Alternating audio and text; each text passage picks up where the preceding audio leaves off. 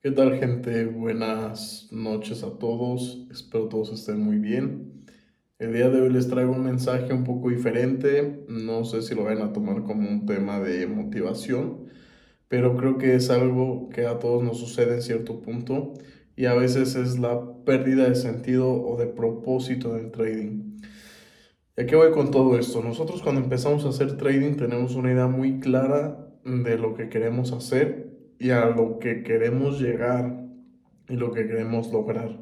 Muchas de esas metas tienen una relación muy cercana al éxito, eh, al tema material, ¿no? De hacerse de, de bienes, de lujos, un estilo de vida diferente también. Todo es para cambiar y para, bueno, tengo que decirlo, para cambiar a mejor, obviamente. Ahora, hay que tener siempre claro hacia dónde vamos.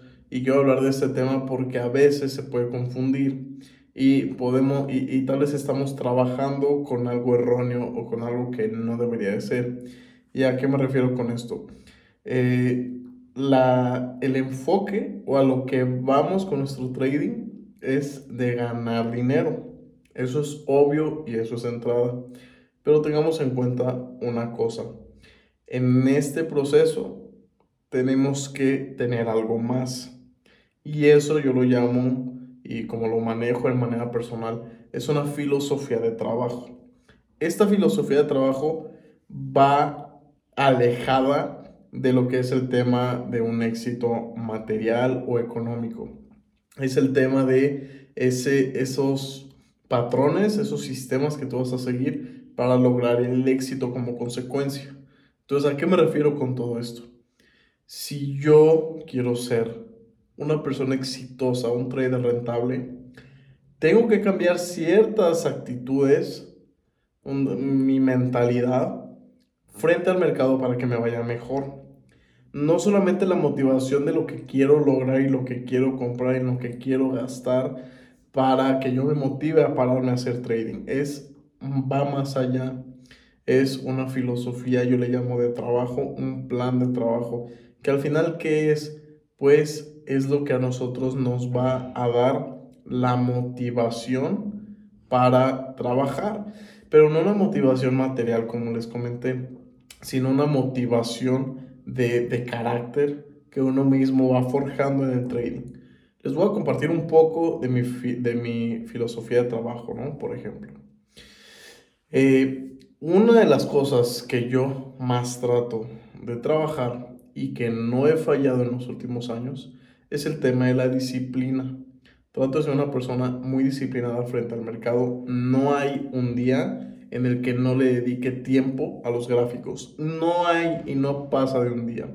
Aunque sea fin de semana, aunque llegue en la noche cansado, me pongo a ver los gráficos. No me cuesta, me gusta, entiendo lo que va pasando en el mercado, me da una perspectiva, hago una revisión, un análisis, a veces puede ser rápido pero hago algo frente al mercado, trato de no quitarle el ojo de encima. Otra cosa que me ha ayudado mucho es la paciencia. Al inicio, esto lo trabajé mucho al inicio porque decía, tal vez, no sé, tengo un año estudiando, aún no veo resultados, eh, pero sé que lo voy a lograr.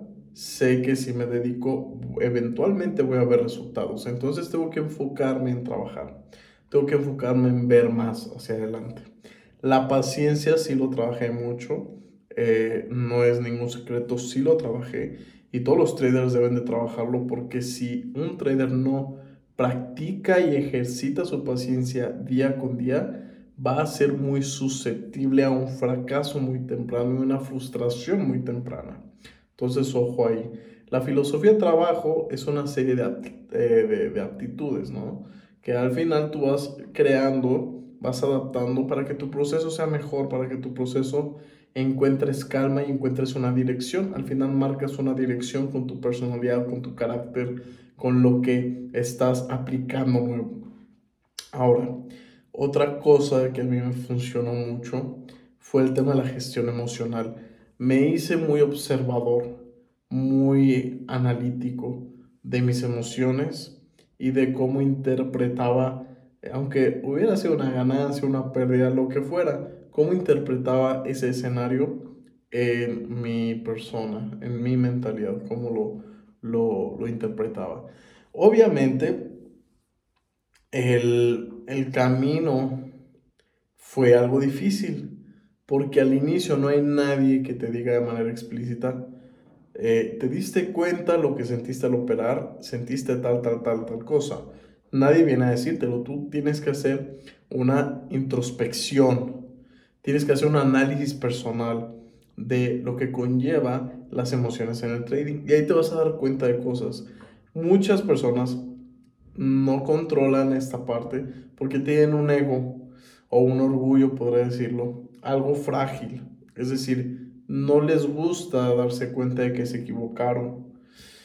Y está bien, porque a veces en la vida, cuando nosotros hacíamos eso, se burlaban de nosotros o nos hacían menos o creían que éramos tontos, ¿no? Yo creo que a todos, incluyéndome, nos había pasado en cierto punto de la vida. Entonces, como que reconocer que estamos mal eh, es una tarea porque aprendes mucho de ti mismo, pero también si lo reconoces tal vez en, el lugar incorrecto puede traerte pues eh, algo de, de roces, ¿no?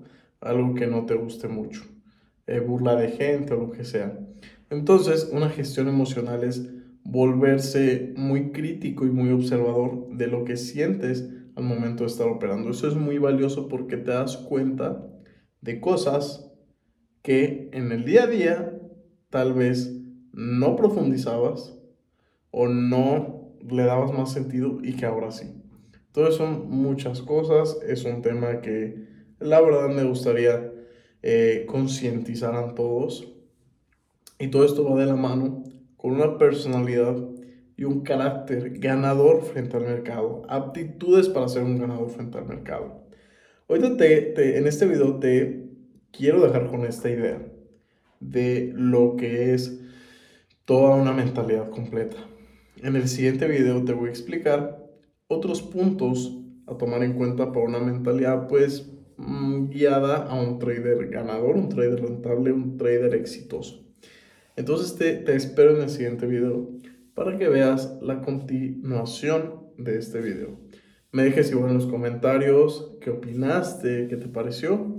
Te suscribas al canal de igual manera y bueno, me envíes un mensaje si quieres saber algo más. Así que los veo en el siguiente video para concluir este tema.